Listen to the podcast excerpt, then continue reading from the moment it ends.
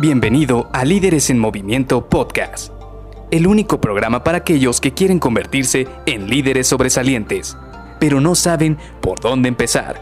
Te revelaremos los secretos mejor guardados que te ayudarán a triplicar los resultados de tu equipo.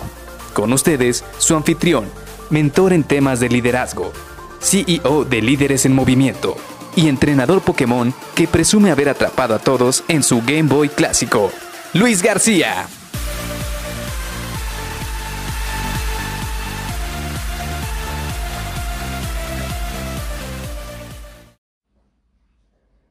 ¿Eres de los que quiere revisar todos y cada uno de los detalles de las actividades de tus colaboradores? Hola, ¿qué tal? Soy Luis García y te doy la bienvenida a Líderes en Movimiento Podcast.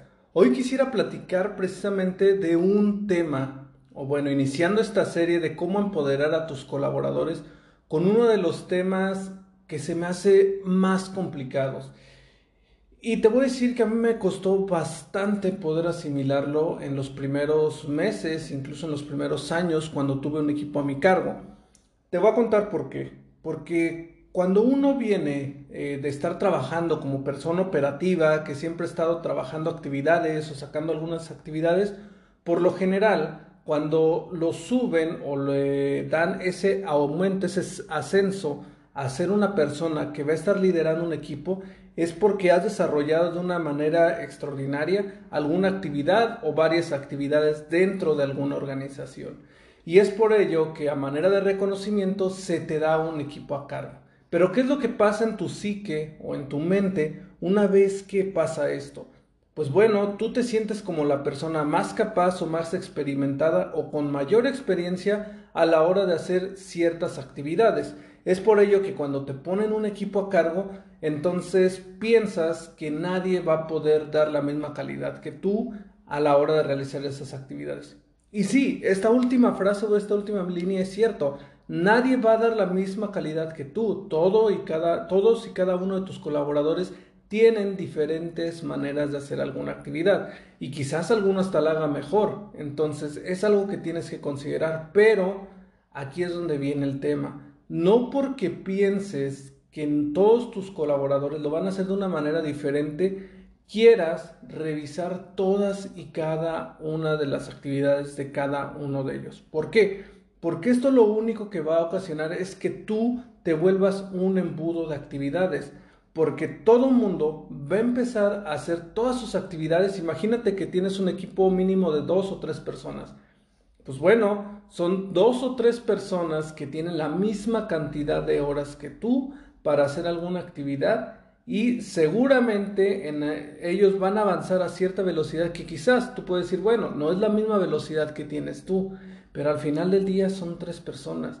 Y si tú al final quieres volverte ese último revisor o quieres estar viendo hasta el último detalle de cómo cierran sus actividades, pues lo único que vas a ocasionar es que te vas a convertir en un embudo, porque entonces todo va a tener que pasar a través de ti y todo va a tener que ser aprobado a través de ti y tienes que vas a tener que tener más tiempo para poder revisar todas estas actividades.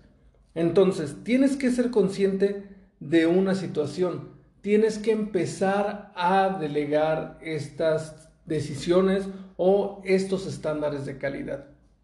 ¿Cómo lo vas a hacer? Primero, sé consciente de que todos y cada uno de ellos tienen diferentes niveles de calidad a la hora de entregar un trabajo. Y esto es muy, muy importante porque, como te digo, va a haber colaboradores que tienen una, no sé, dos o tres niveles más abajo de calidad que el que tú tienes y va a haber colaboradores que tienen quizás el mismo o incluso mejor nivel de calidad que tú. Y esto lo tienes que entender, tienes que ser consciente de esta parte. ¿Por qué? Porque ahora vas a tener que pasar de ser un papel de supervisor en estas actividades a ser algo así como un asesor.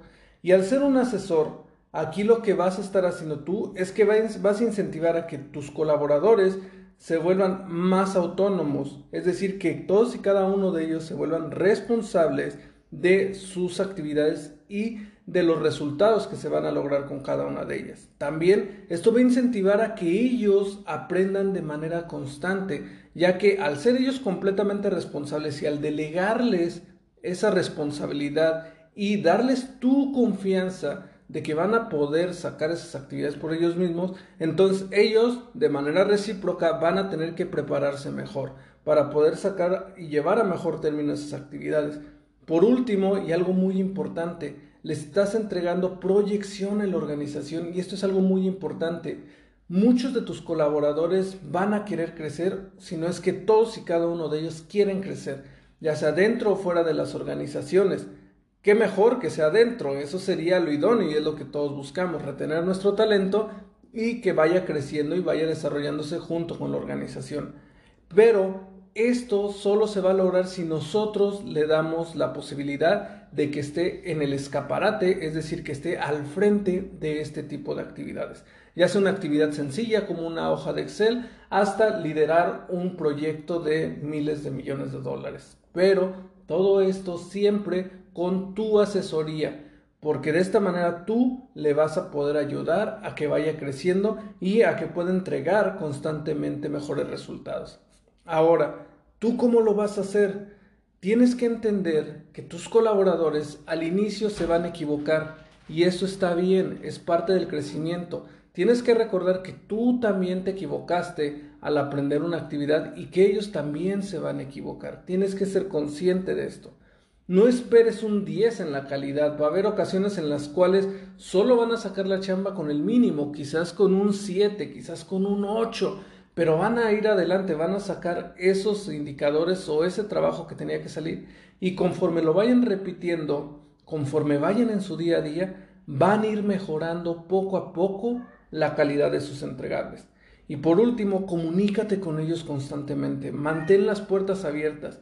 Esto es muy importante ya que de esta manera vas a poder saber en qué les puedes ayudar y cómo los puedes apoyar para que sus resultados vayan siempre mejorando. Así que te dejo esto para que lo empieces a analizar, lo pongas en práctica y nos vemos el día de mañana para seguir con estos pasos para poder ir empoderando a tu equipo. Nos vemos mañana. Bye bye.